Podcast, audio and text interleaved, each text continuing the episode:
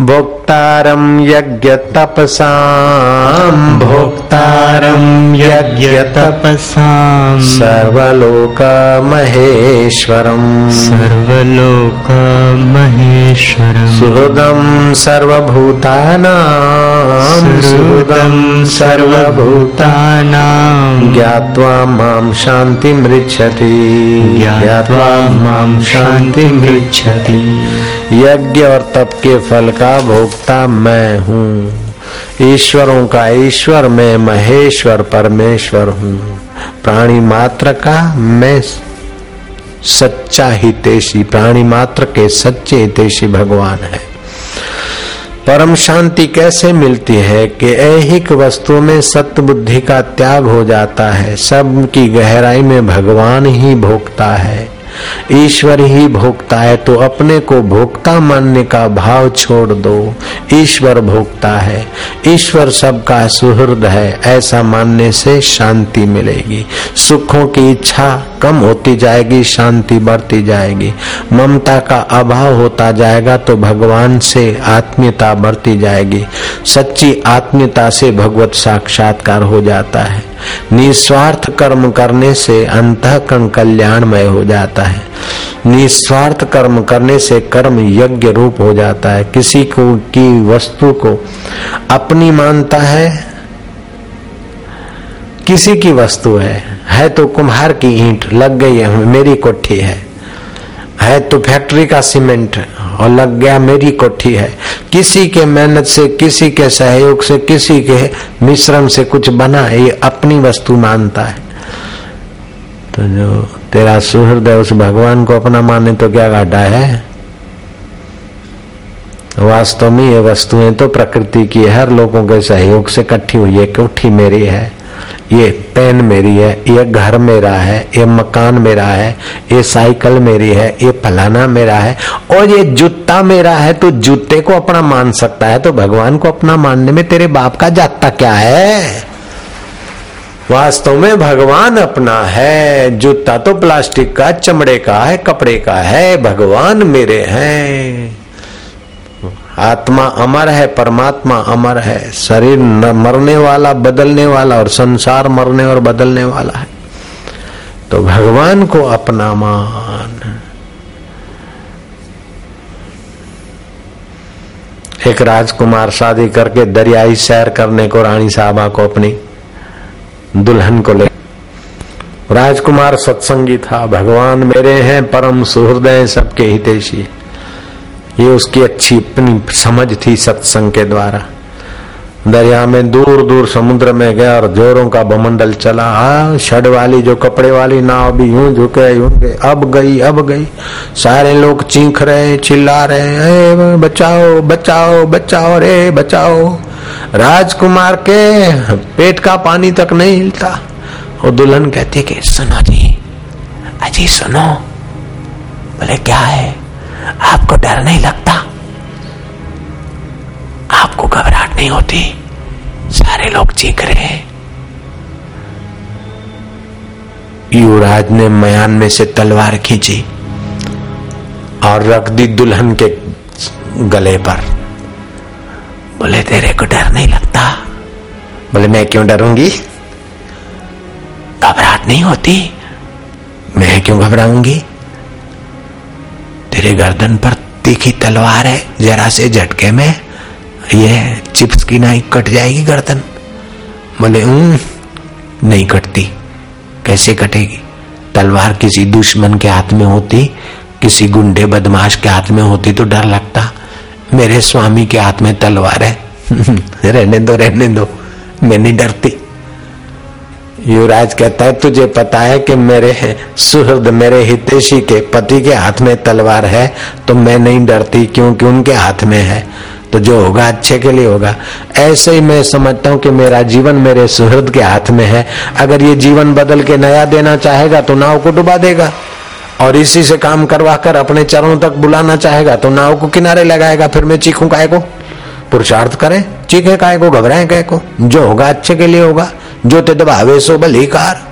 क्या सत्संग मैंने छोड़ दिया है क्या? मैं तो सत्संग याद रखता हूँ। शादी तो तेरे साथ अभी हुई, लेकिन मेरी और भगवान की तो पुरानी मुलाकात है। अगले जन्म में और मैं भगवान था, तू तो नहीं थी। और इस जन्म के बाद भी तू तो साथ में नहीं रहेगी, मरने के बाद भी वो मेरे साथ रहेगा, ऐसा मेरे सुहृद को मैं कैसे बोलूँगा आपको डर नहीं लगता जी, मैं क्यों डरूँगा जी? भले आपका तो ज्ञान बड़ा पक्का है। वो बातें करते करते वो भमंडल तो शांत हो गया। नाव किनारे लगी और राजा, रानी, व्यवहार काल में जीते रहे। एक था राजा। बोलो। एक थी रानी। शुरू हुई कहानी। रानी ने कहा कि अब मैं तो माँ बनने वाली हूँ तो बेटा तो मेरा होगा ना। बोले बेटा तेरा कैसे होगा? बेटा तो बाप का होता है। माँ बोलती नहीं बेटा तो माँ का होता है। ए मोहन माँ, ए बबलू माँ, ओ जिठे माँ, ओ छकलू माँ। तो माँ का बेटा होता है। बोले, नहीं, ओ मोहन के पिता, ओ फलाने के पिता, बेटे बाप का होता है।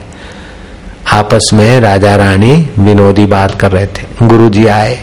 बोले, गुरुजी, आप ही बताओ, बेटा बाप का होता है ना? बोले, राजा, बेटा बाप का होता है। रानी ने बोला, नहीं नहीं, गुरुजी, मेरी भी सुनिए, बेटा तो माँ का होता है ना? गुरुजी ने कहा, दोनों अभी अनपढ़ हो, बेटा न बाप का होता है, न माँ का होता है। बाप और माँ के शरीर से वो तो गुजरता है, वास्तव में तो बेटा जीव है, और जीव तो परमात्मा का ही होता है।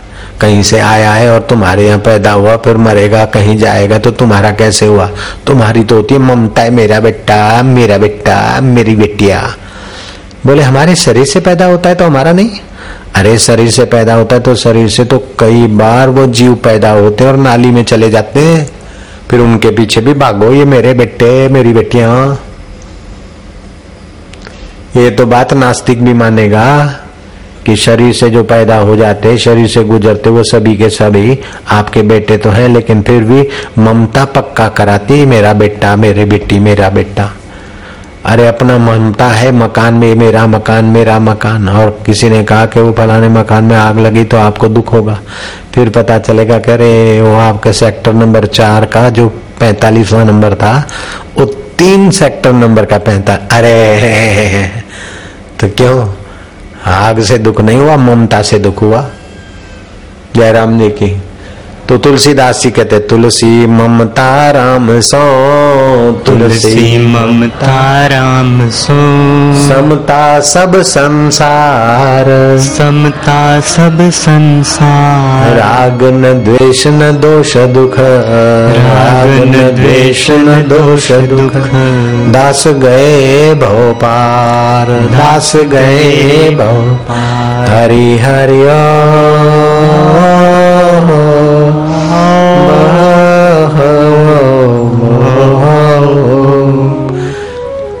हरि सम जग कछु वस्तु नहीं। हरि सम जग कछु वस्तु नहीं। प्रेम पंथ सम पंथ। प्रेम पंथ सम पंथ। सतगुरु सम सज्जन नहीं। सदगुरु सम सज्जन नहीं। गीता सम नहीं ग्रंथ। गीता सम नहीं ग्रंथ। तो क्या करोगे भला? हरि हरि ओ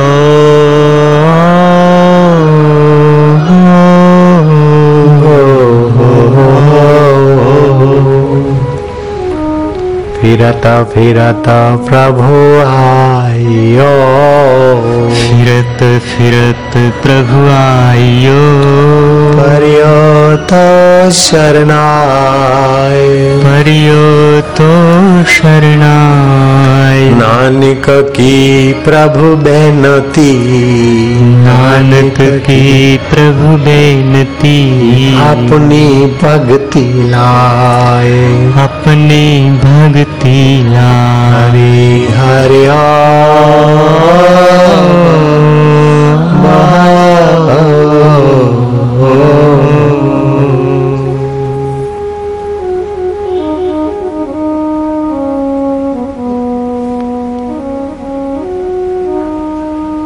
गर्मी के दिन है नई नई शादी है। हास्य, विनोद और खुशियों के बीच राजा साहब को अपनी वे युवक रानिया स्वर्ण के कलश से नहला रही है। मुल्तानी मिट्टी मल मल कर उनके अंग अंग को उज्जवल बनाकर एक से एक वो शीतल जल की धार करती जा रही बंगाल, नरेश, हास्य, विलास और खुशियों में खेलते नहा रहे हैं। एका एक पीठ पर गर्म बूंद की पानी आदम की। नरेश चौंका। गरम बूंद कहाँ से आई? रानिया तो हंस रही है, ये आँसू की बूंद लगती। देखा के ऊपर की गैलरी से माँ के आँखों से आँसू टिप टिपा रहे वही आँसू मेरी पीठ पर पड़ा है। सारा हास्य विलास गंभीरता में बदल गया। बंगाल का युवराज चटाक से नहा धोकर गोपीचंद अपनी माँ मैनावती के कदमों में प्रणाम करता हुआ कहता है कि, माँ, बता तुझे किसने सताया है? तेरा पुत्र बंगाल का एक छत्र सम्राट और तू बंगाल नरेश की माँ। हे पुण्यशिला माँ, जिसने तुझे सताया हो, उसके प्राणों का अभी इसी वक्त अंत। तेरा ये सपूत तुझे सताने वाले को ज़िंदा नहीं छोड़ेगा, माँ। हुक्म कर, तुझे किसने सताया है? माँ आँसू बहाए और पुत्र देखता रहे, माँ नहीं हो सकता है। मैनावती माँ, जल्दी बता, तेरे ये आँसू, दुख के आँसू किसने सताया है? बेटा किसी ने नहीं सताया है, छोड़ इस बात को। माँ तो तुझे किस चीज़ की आवश्यकता है? किस वस्तु के लिए तू रोती? मैं अपने आप को और अपने राज्य को बेचकर भी तेरी वांछनीय वस्तु ला सकता हूँ, माँ। तेरे आँसू तेरे सबूत से नहीं देखे जाएँगे, माँ। देर न कर। मेरा दिल, माँ, तू देख कितना धड़क रहा है। माँ, जल्दी कर। सपूत ने अपना हाथ पकड़ के माँ के हाथ को अपने दिल पर लगाया। श्वास चल रहा है। कुपित, शंकाशील हृदय धड़कने जोरों की ले रहा है। माँ ने कहा, बेटे, छोड़ दे इस बात को। मुझे किसी ने सताया नहीं, कोई वस्तु नहीं चाहिए। माँ, तेरे आँख के आँसू किस कारण आ रहे सच बता दे। मेरे लाल, मेरे आंसुओं का कोई और ही कारण है। छोड़ बेटे, छोड़। भूल जाए ना आंसुओं को, लाल। जा अपना राजकाज संभाल। नहीं माँ, तेरे आँसू मैं कभी नहीं देखना चाहता हूँ। माँ, फिर तेरे इन नैनों में, मैनावती के नैनों में, आँसू। तेरा ये बंगाल नरेश गोपीचंद नहीं देखेगा। माँ बता, इन आंसुओं का अंत किस कारण से होगा? बेटे, आँसू इस बात के थे कि जैसे तू नई शादी करके आया है मुल्तानी मिट्टी मल मल कर तुझे, तेरी रानियाँ नहला रही। ऐसे ही तेरे पिताश्री को हम लोग नहलाते थे। तेरे पिता का शरीर भी सुवर्ण भस्म मोती पिश्ती और न जाने क्या क्या वैद्यों का वैदिक उपाय से शरीर सुडोल ताम्र वर्ण का था। आज तेरे पिता इस जान में नहीं है। उनकी राख भी पहचानी नहीं जाती। मेरे लाल, मेरे दिल के टुकड़े। माँ ने पुत्र का हाथ पकड़ के अपने दिल पर रखा है। मेरे जिगर के टुकड़े, मुझे वो कल्पना हुई कि ऐसा कोई दिन आएगा जैसे तेरा पिता काल के गाल में चला गया। पुत्र, तेरा ये शरीर भी इतना नहाने धोने, सुवर्ण और रत्न जड़ित कलशों से स्नान करने वाला तेरा ये देह। बेटा, विवेक की आँख से देखती हूँ तो लगता है कि तेरा देह शमशान की धरोहर है। तू एक दिन शमशान में लकड़ियों के बीच तेरा शरीर जलकर खाक हो जाएगा बेटे। ये माँ को कैसे सहा जाएगा? बस उस कल्पना कल्पना में आँखें भर आई थी मेरे बेटे। माँ, काल क्रूर के चक्र में ना हूँ, तुझे आँसू न बहाने पड़े। ऐसा कोई उपाय? तुम ही बता सकती हो। माँ, जल्दी बता। तेरे आँसू में नहीं देखना चाहता हूँ। माँ, कोई उपाय हो तो बता। पुण्यशिला माँ कहती, बेटा, एक उपाय। नगर के बाहर। जोगी जलंधर नाथ बड़े तप ज्ञान योग के धनी पुरुष। सत्य वचन है उनके। चोर चोरी करके भागे थे, सिपाही पीछे पड़े थे। सिपाहियों ने उसी बाहुड़ी कुएँ के निकट धन फेंक दिया। चोर लापता हो गए। मूर्ख सिपाही सामान ले आए और जो कुएँ की गहराई में गुफा जैसा कुछ बनाकर समाधि कर रहे थे, उस जालंधर नाथ को चोरों का सरदार। कुएँ में छुप कर बैठा है, महाराज बुलाने पर नहीं आता है। महाराजा ने हुक्म दिया, नहीं आता तो घोड़े के बस्तलों की लीद। गाड़ियाँ भर भर के कुएँ में उड़ेल दो। उस जोगी को वहीं, जोगी का ढोंग करने वाले जलंधर नाथ को वहीं मृत्यु दंड दो। मूर्ख, सेनापति और पुलिस अफसरों की बातों में आकर तेरे पिता ने एक संत को सताया। ओ, बेटा, मेरा दिल नहीं थमता। पानी का घूंट पीकर मैनावती कहती, बेटा, लीद का उड़ेलना चालू रहा। जोगी जोग बल से, उस लीद से हेम खेम बचे और कुपित होकर श्राप दिया कि जो राजा सुनी सुनाई बात पर निरपराधी को अपराध देता है, वो बंगाल नरेश छह महीने में मर जाए।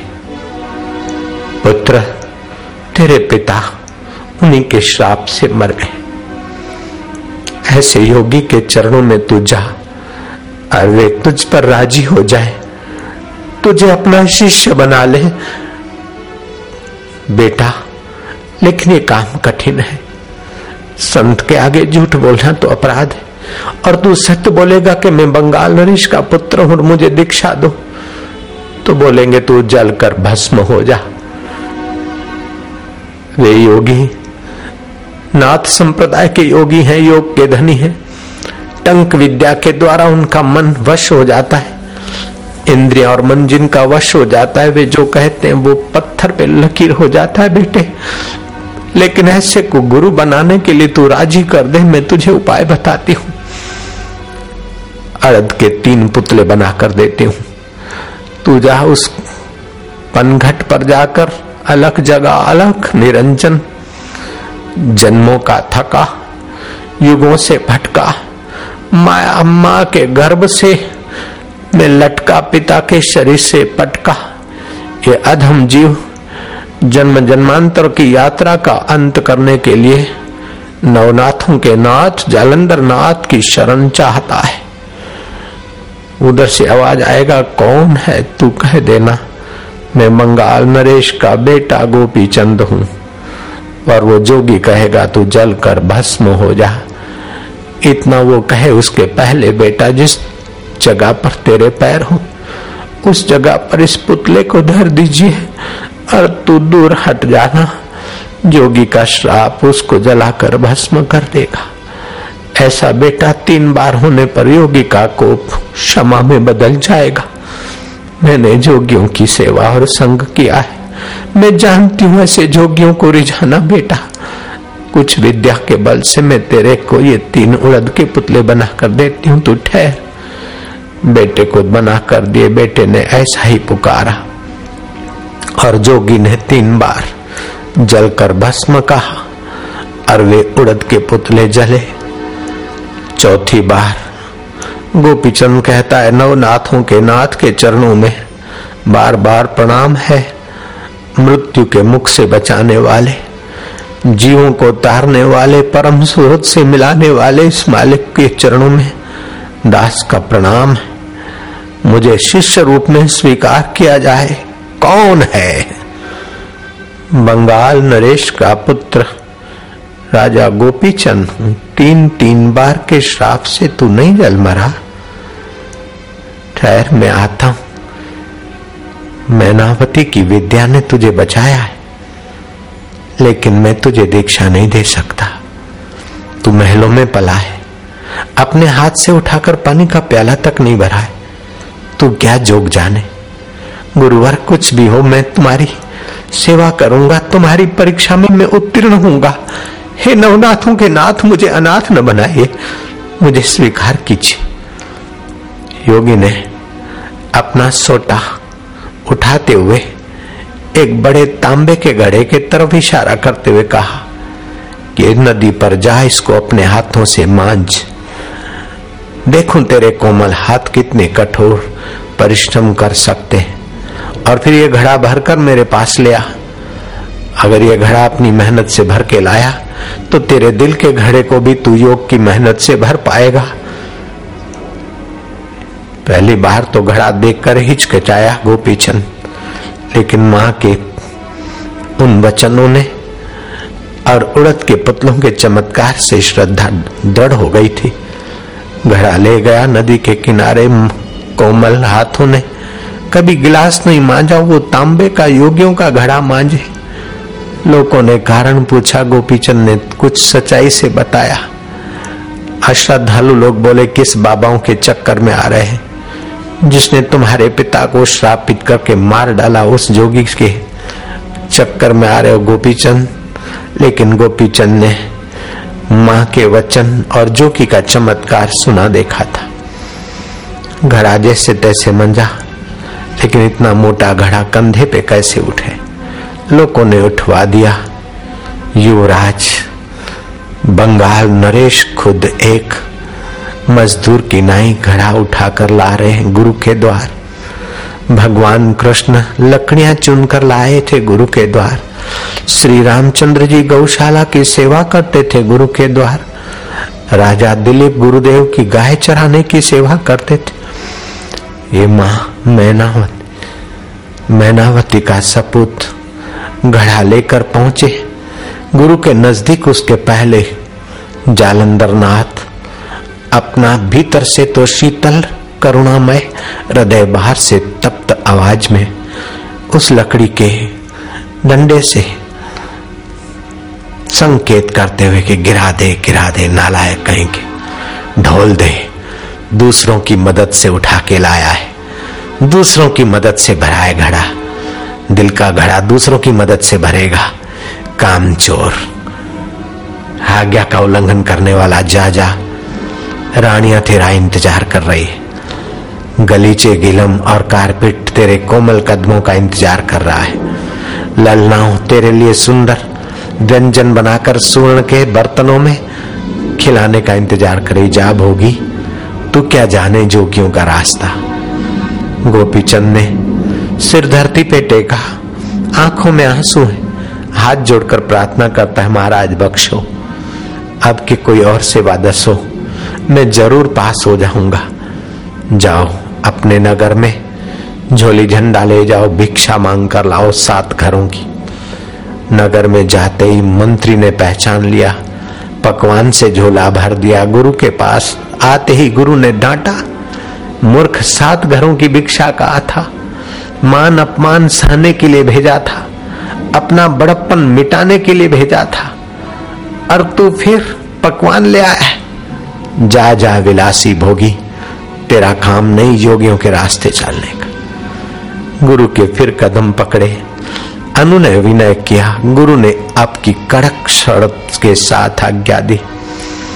झोली झंडा तो ले जा, लेकिन भिक्षा अपनी औरत से मांग और कह दे कि हे नैनावती माँ, भिक्षाम देही गोपीचंद, जरा सा, दो कदम पीछे हटा, गुरुदेव।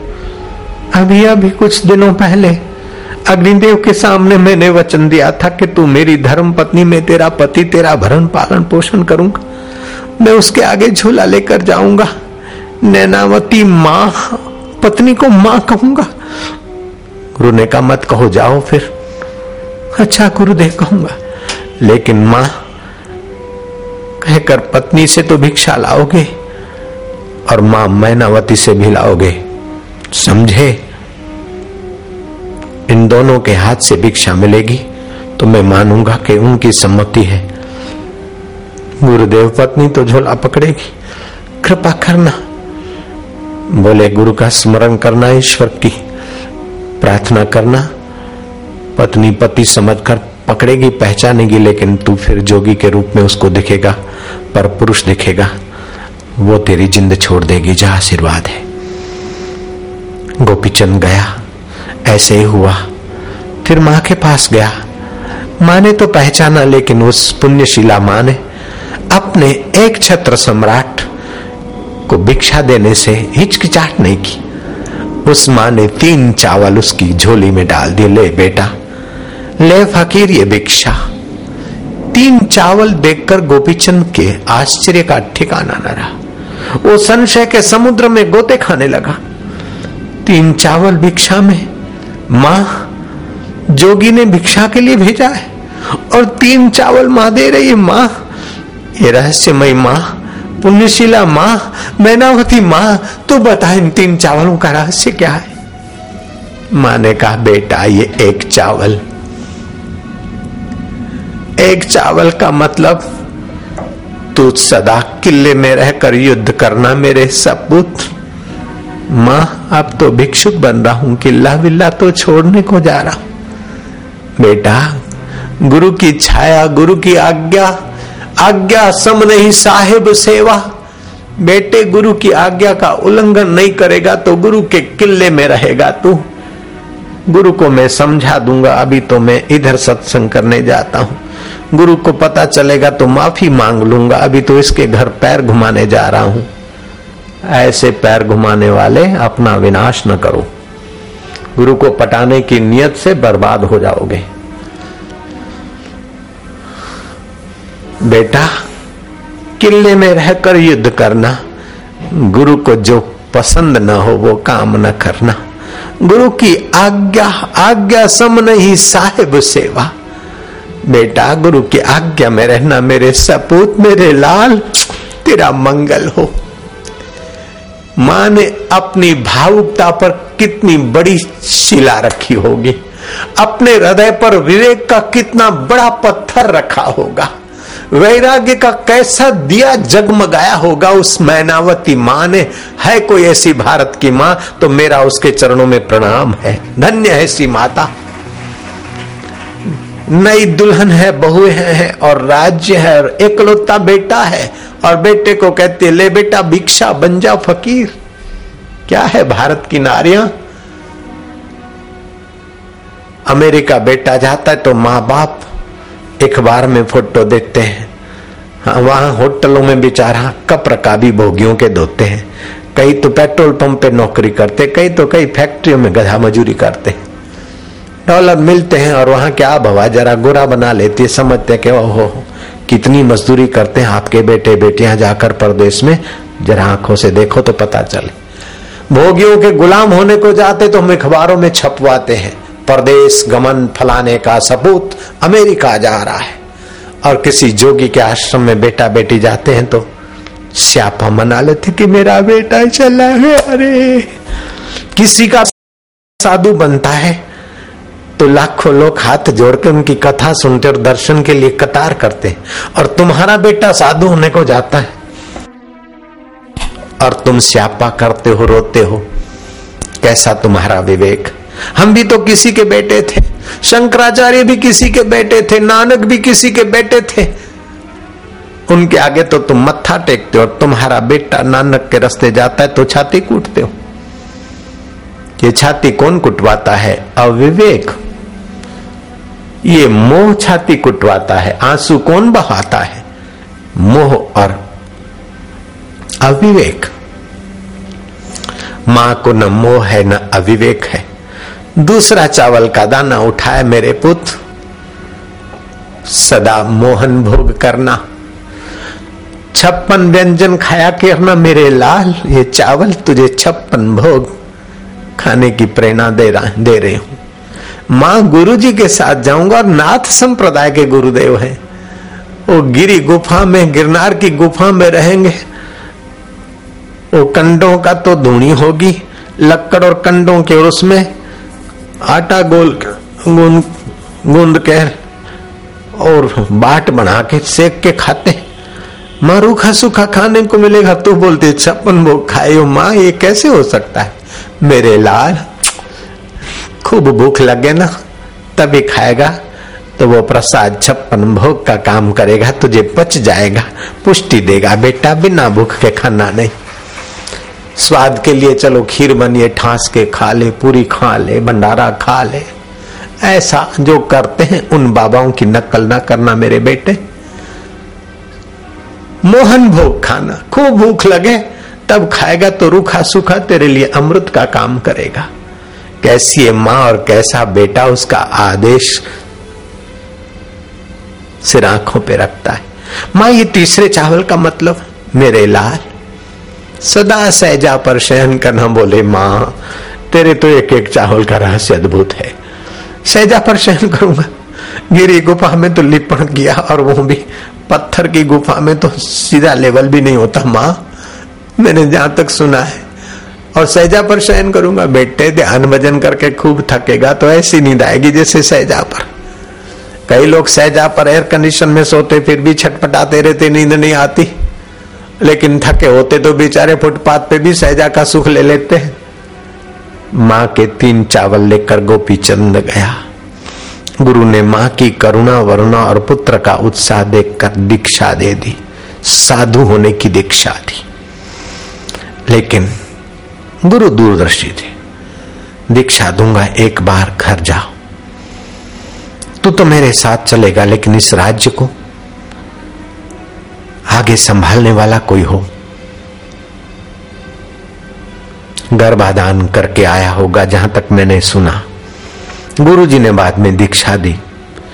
ले गए गिरनार की गुफाओं में। माँ मैनावती और अधिकारियों ने राज संभाला। और गोपीचंद ने तो ऐसा जो कमाया, ऐसा जो कमाया कि गोपीचंद तो उस भोग की गद्दी पे नहीं आया। गोपीचंद के सपूत ने संभाली, क्या हुआ भगवान जाने। लेकिन गोपीचंद ऐसा अमर जोगी हुआ कि आज भी इतिहास उसकी प्रशंसा करता है कि धन्य हो माता, मैनावती और धन्य अमर जोगी गोपीचंद। मामा और भांजा दोनों अमर जोगी हुए। राजा भरतरी और गोपी चंद राजा की तो कई चमत्कारिक जगहें और कहानियाँ आध्यात्मिक जगत के लोगों ने सुनी होगी और कई स्थान देखे होंगे।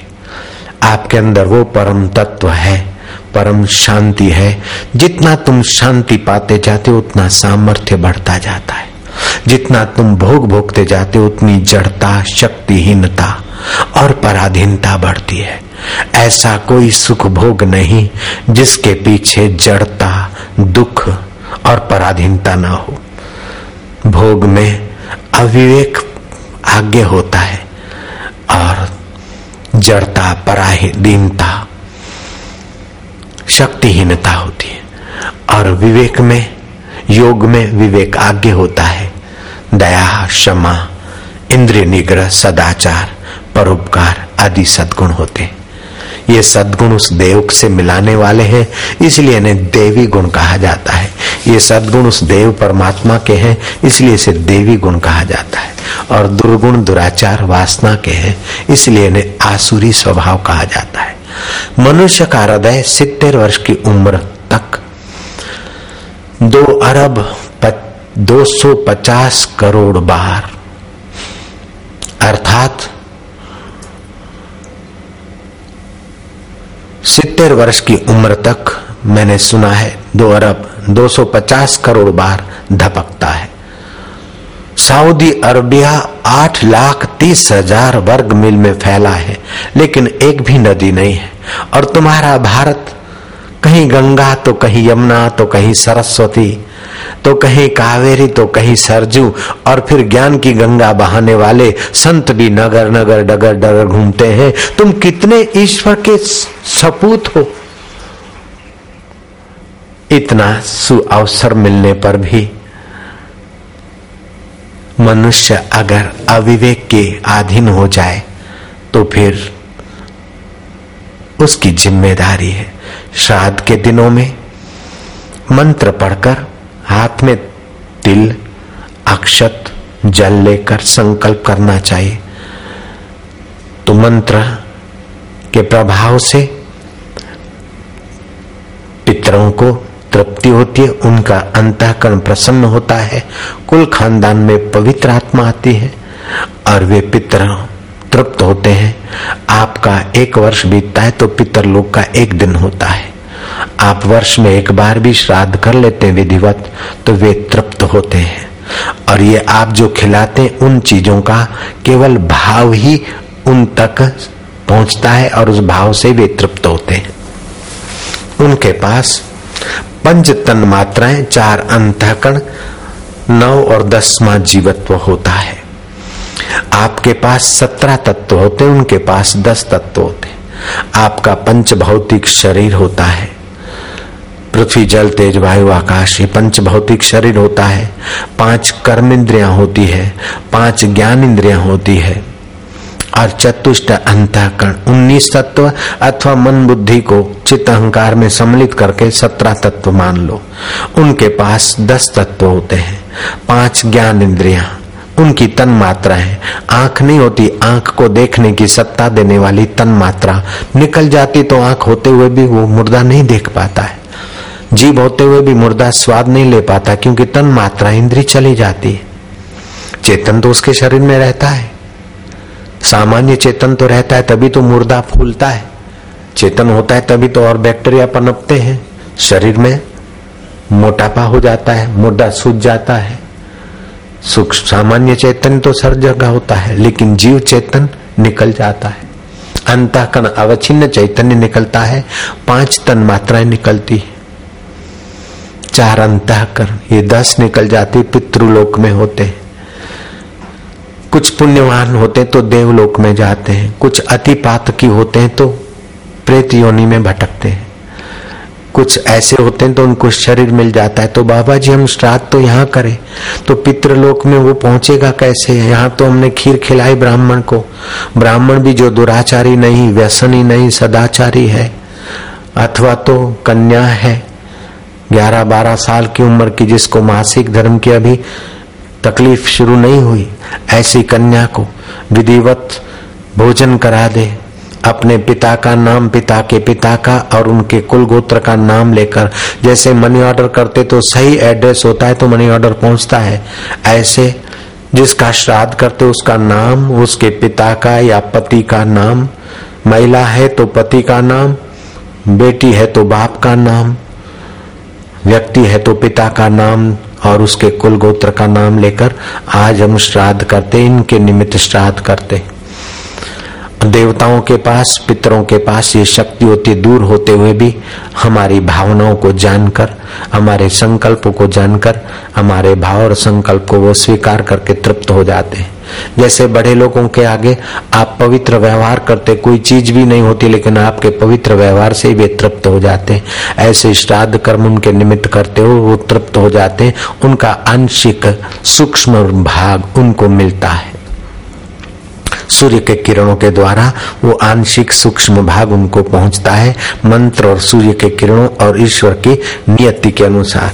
बोले, महाराज, यहाँ खिलाए और वहाँ कैसे मिलता? है तो यहाँ रुपए जमा करा दे, अमेरिका में डॉलर होकर मिलता है और दुबई में द्राम होकर मिलता है और यूरोप में पाउंड होकर मिलता है। और पाकिस्तान में पाकिस्तान की करेंसी के रूप में बदल के मिलता है। जब ये मानवीय सरकार, पगार लेने वाली सरकार, पगार लेने वाले हैं ये मुलाजिम और कारकुन क्लर्क, तुम्हारी करेंसी बदल सकते हैं तो ईश्वर की सृष्टि के, जो ईश्वर की प्रसन्नता के लिए काम करती प्रकृति, ये व्यवस्था कर दे। इसमें क्या बड़ी बात है? एक आँख से न दिखने वाला जीवाणु व्यक्ति बन जाता है, सेठ साहूकार बन जाता है, नेता जनता बन जाता है, न जाने क्या क्या बन जाता है, और उसके कर्म के अनुसार उसका स्वभाव, और स्वभाव के अनुसार कर्म और कर्म के अनुसार गति हो जाती है। प्रकृति कितनी सूक्ष्म और कितनी सचोट व्यवस्था करती है, वो कर्मों की गति जानना जोगियों के लिए भी गहन है। आपको तो ये बात में संदेह नहीं करना चाहिए कि कैसे मिलता होगा। भगवान राम ने श्राद्ध किया पुष्कर में कंदमूल से और अयोध्या गए तो फिर खीर पूरी आदि जो भी व्यंजनों से किया। एकनाथ महाराज ने भी श्राद्ध किया। ऐसे ऐसे पुरुषों ने श्राद्ध कर्म किया तो आप भी अपने पितरों की तृप्ति के लिए ये श्राद्ध के दिन चल रहे हैं। इतवार को मेरे पिता का श्राद्ध था किया गया था चंडीगढ़ में। बच्चों को खीर बीर खिला दिए, को ब्राह्मण को वैसे भोजन करा दिया तो अगर श्राद्ध के दिन भगवत गीता के साथ में अध्याय का पाठ करके वो पुण्य जिसका श्राद्ध करते उसकी सदगति के लिए अर्पण करो, अथवा तीसरे अध्याय का पाठ करके उसका पुण्य उनकी सदगति के लिए अर्पण करो तो उनको संतोष होगा और उनकी सदगति होगी। देव पितर ऋषि मुनि आदि सभी में भगवान की चेतना तो है। निष्काम भाव से उनकी तृप्ति करने से भगवान में प्रीति होगी। सकाम भाव से उनकी तृप्ति करने से कुल खानदान में अच्छी आत्माएँ आएगी।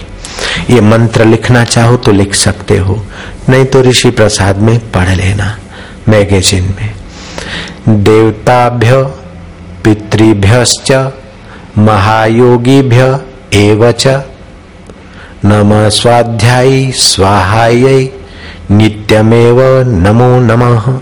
ये मंत्र पढ़कर ब्राह्मण के हाथ में जल और चावल देकर ये संकल्प करवाना चाहिए। फिर से बोलता हूँ, देवताभ्य पितृभ्य महायोगीभ्य एवच।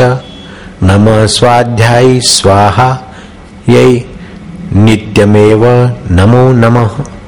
तीसरी बार बोलता हूँ। देवताभ्य, पितृभ्यश्च, महायोगीभ्य एवच नम स्वाध्यायी स्वाहा, यही नित्यमेव नमो नमः।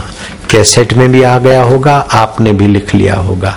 इस प्रकार श्राद्ध करने से भगवान ने पाँच हज़ार वर्ष पहले गीता में जो बात कही वो आप उच्चारण करेंगे।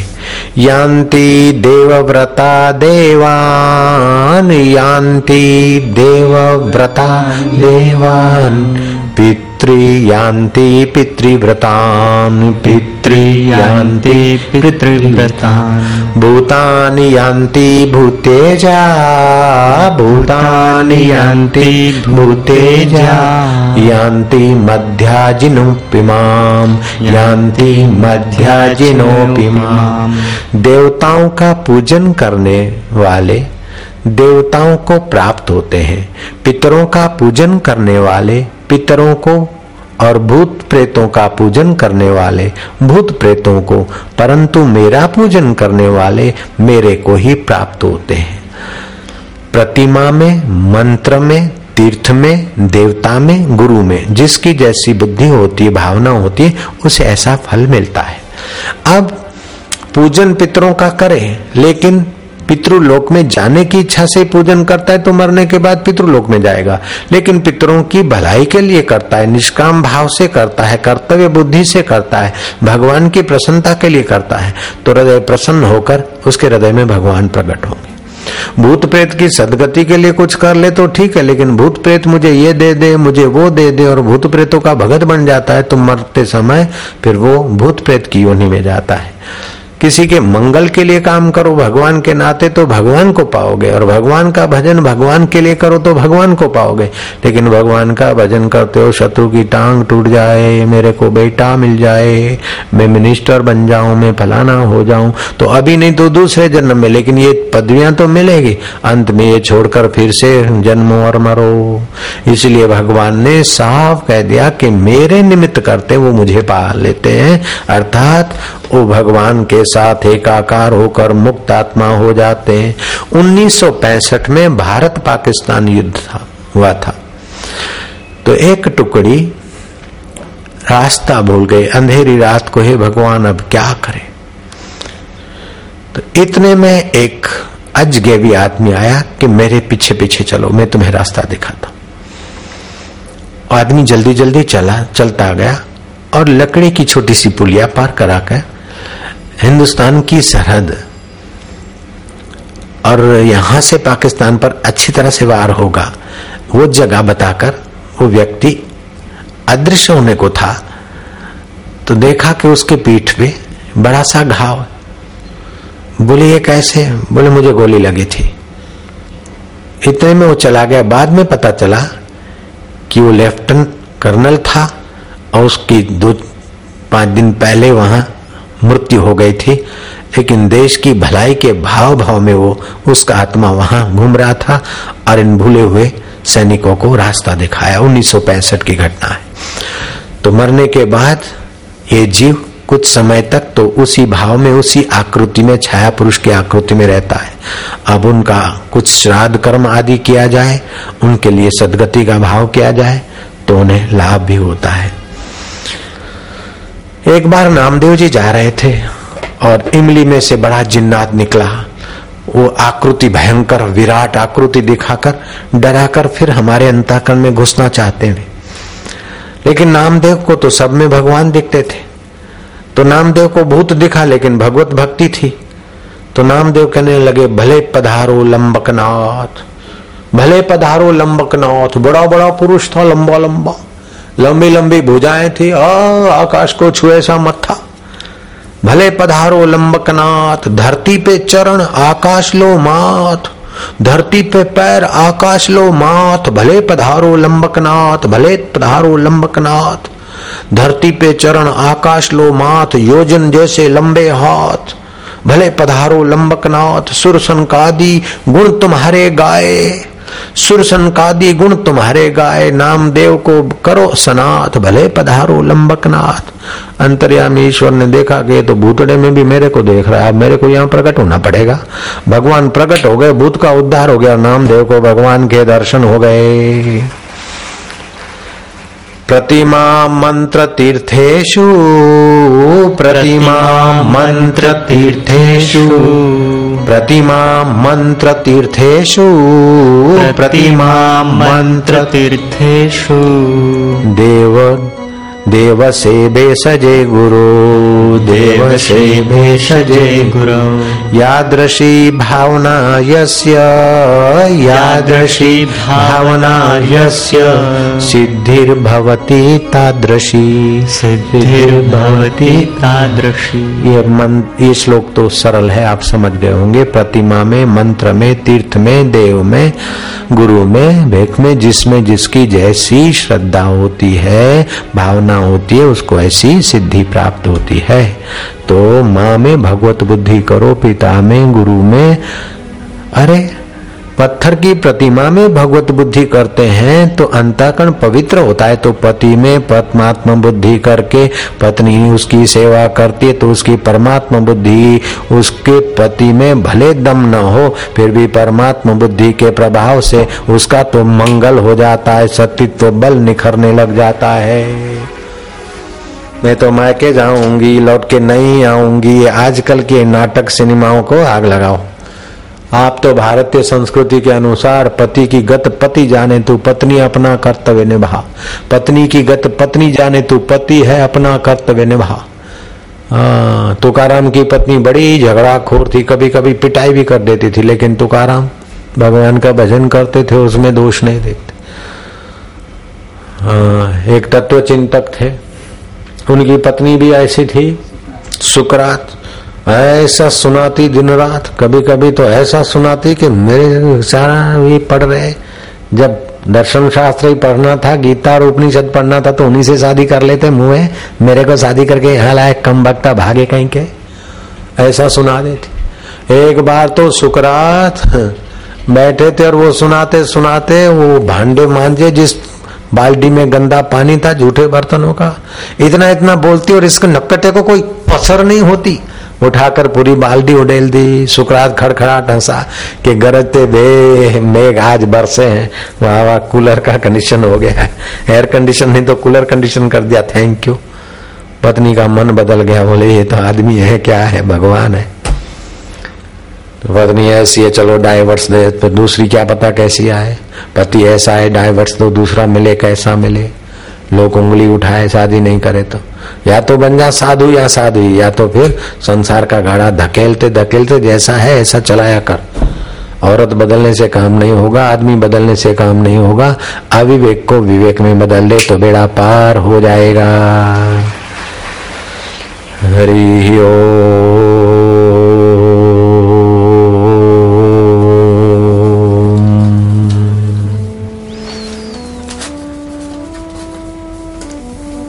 हरि ओ।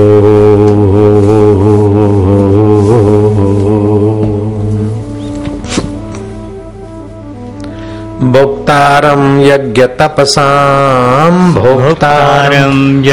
तपसा सर्वलोक महेश्वरम सर्वलोक महेश्वर सुहृदम सर्वभूताना सुहृदम सर्वभूताना ज्ञात्वा माम शांति मृच्छति ज्ञात्वा माम शांति मृच्छति अब ये जान लिया कि भगवान हमारे परम सुहृदय जो होता है अच्छे के लिए होता है भले के लिए होता है तो हाथ की उंगली मिलाकर आँखें बंद करके हरिओम का गुंजन करो और उसे प्यार करते जाना। हरि ओम।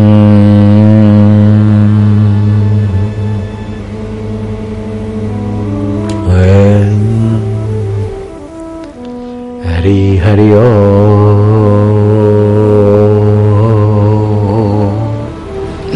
तुम भगवान के लिए बैठे हो।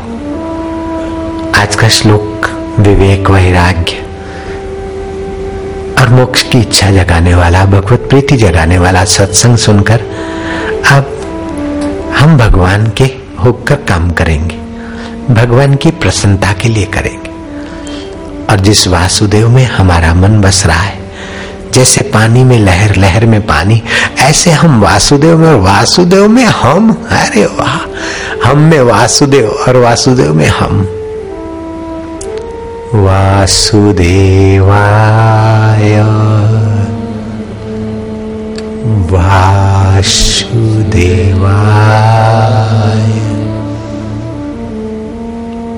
वासुदेवा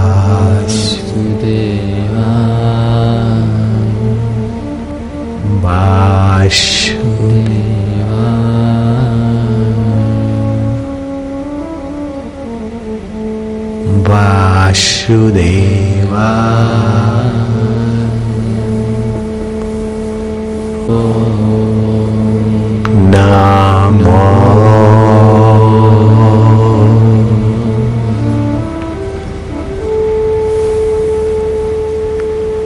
भगवते।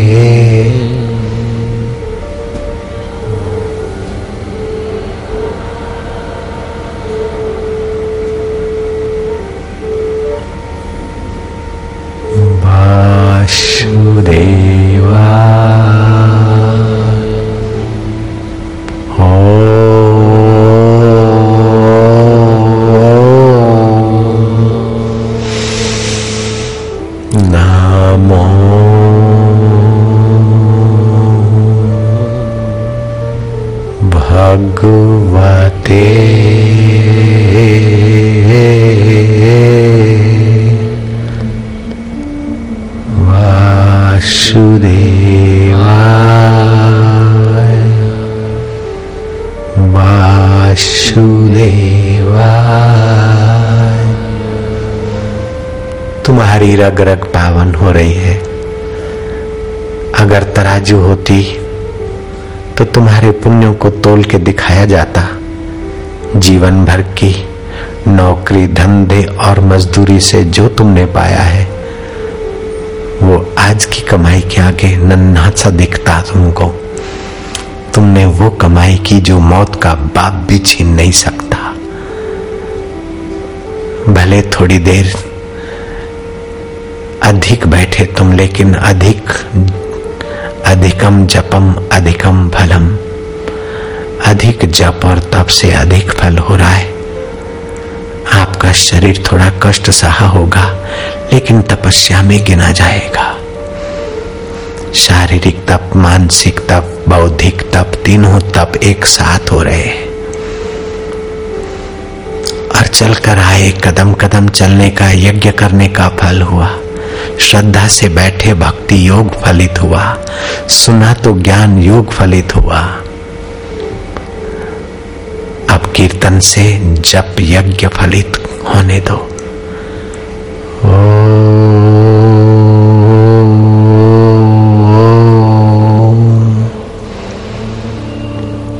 नामो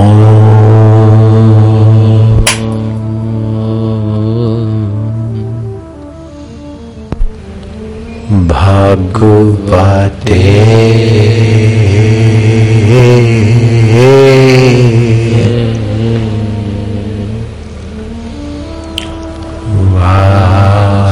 वासुदेवा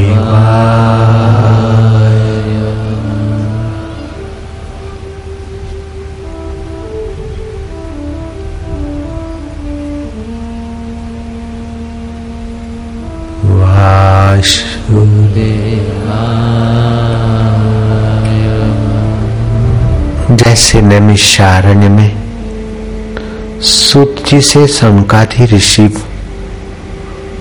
कलयुग में से तरने के कलयुग के दोषों से पार होने का उपाय पूछते और भगवत कथा सुनते हैं और शांत मना होकर अपने यज्ञों के फल को पाते और गदगद कंठ से कहते हैं कि आज तक तो हम धुआँ चाट रहे थे, लेकिन भगवत कथा से हमें अब अमृत रस मिला है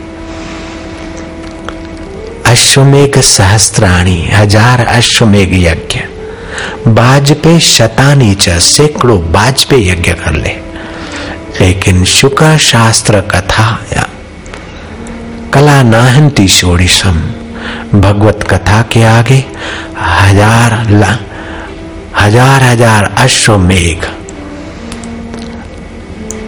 सैकड़ों सैकड़ों वाजपेयी यज्ञ का फल भगवत कथा के आगे सोल में हिस्से की भी बराबरी नहीं कर सकता है। जिनको भगवत कथा नहीं मिली, वे भले यज्ञ याग करें। गौण जजमान और मुख्य जजमान हो। लोग बड़ा आश्चर्य कर, कारक बात करते कल एक जज आए, बोले, बापू, फलानी जगह यज्ञ हो रहा है और आप वहाँ जाने वाले हैं। वो लोग कहते हैं कि बापूजी मुख्य जजमान होकर आहुति दे। उनको इतना ही पता नहीं कि बापूजी को मुख्य जजमान बनाने वाले। तुम जरा मुख्य या तो सामान्य भगवत कथा के श्रोता बन जाते तो ये भागवत का श्लोक समझ में आ जाता। अश्वमेघ सहस्त्राणी, बाजपे शतानी च। हज़ार अश्वमेघ यज्ञ और बाजपे सैकड़ों यज्ञ करे, तभी भी भगवत कथा के आगे सोल में ऐसे की बराबरी नहीं कर सकता। वो भगवत कथा छोड़कर मैं तुम्हारे यज्ञों में मुख्य जजमान देने, दिखने का अहंकार सजाने को आऊँगा। उस न्यायाधीश महिला को हमने डांट दिया कल। हल्का फुल्का। नारायण हरि नारायण हरि, नारायण। अश्वमेघ सहस्राणि। अश्वमेघ सहस्राणि। भाजपे शतानि च। भाजपे शतानि च। शुकशास्त्र कथायाश्च। शुकशास्त्र कथायाश्च। कलाना हन्ति षोडिशम्। कलाना हन्ति षोडिशम्। ये श्रीमद् भागवत का श्लोक है। हज़ार अश्वमेघ यज्ञ कोई कर ले। अश्वमेघ यज्ञ करना, बच्चों का खेल नहीं। राम जी का एक अश्वमेघ यज्ञ भी लव और कुछ नहीं विघ्न में डाल के दिखा दिया। आजकल कोई कैसे भी नाम रख ले अश्वमेघ यज्ञ, लेकिन राम जी जैसों के लिए अश्वमेघ यज्ञ मुश्किल हो रहा है तो आज का आदमी क्या अश्वमेघ यज्ञ कर लेगा? अश्वमेघ सहस्त्राणी हज़ार अश्वमेघ यज्ञ कर ले शायद कोई। बाजपेयी शतानी च, सैकड़ों बाजपेयी यज्ञ कर ले। लेकिन भगवत कथा के आगे उन सभी यज्ञों का पुण्य सोल में हिस्से की भी बराबरी नहीं कर सकता। ऐसा महायज्ञ, महाभगवत अमृत आप पी रहे हैं। आपको बधाई हो।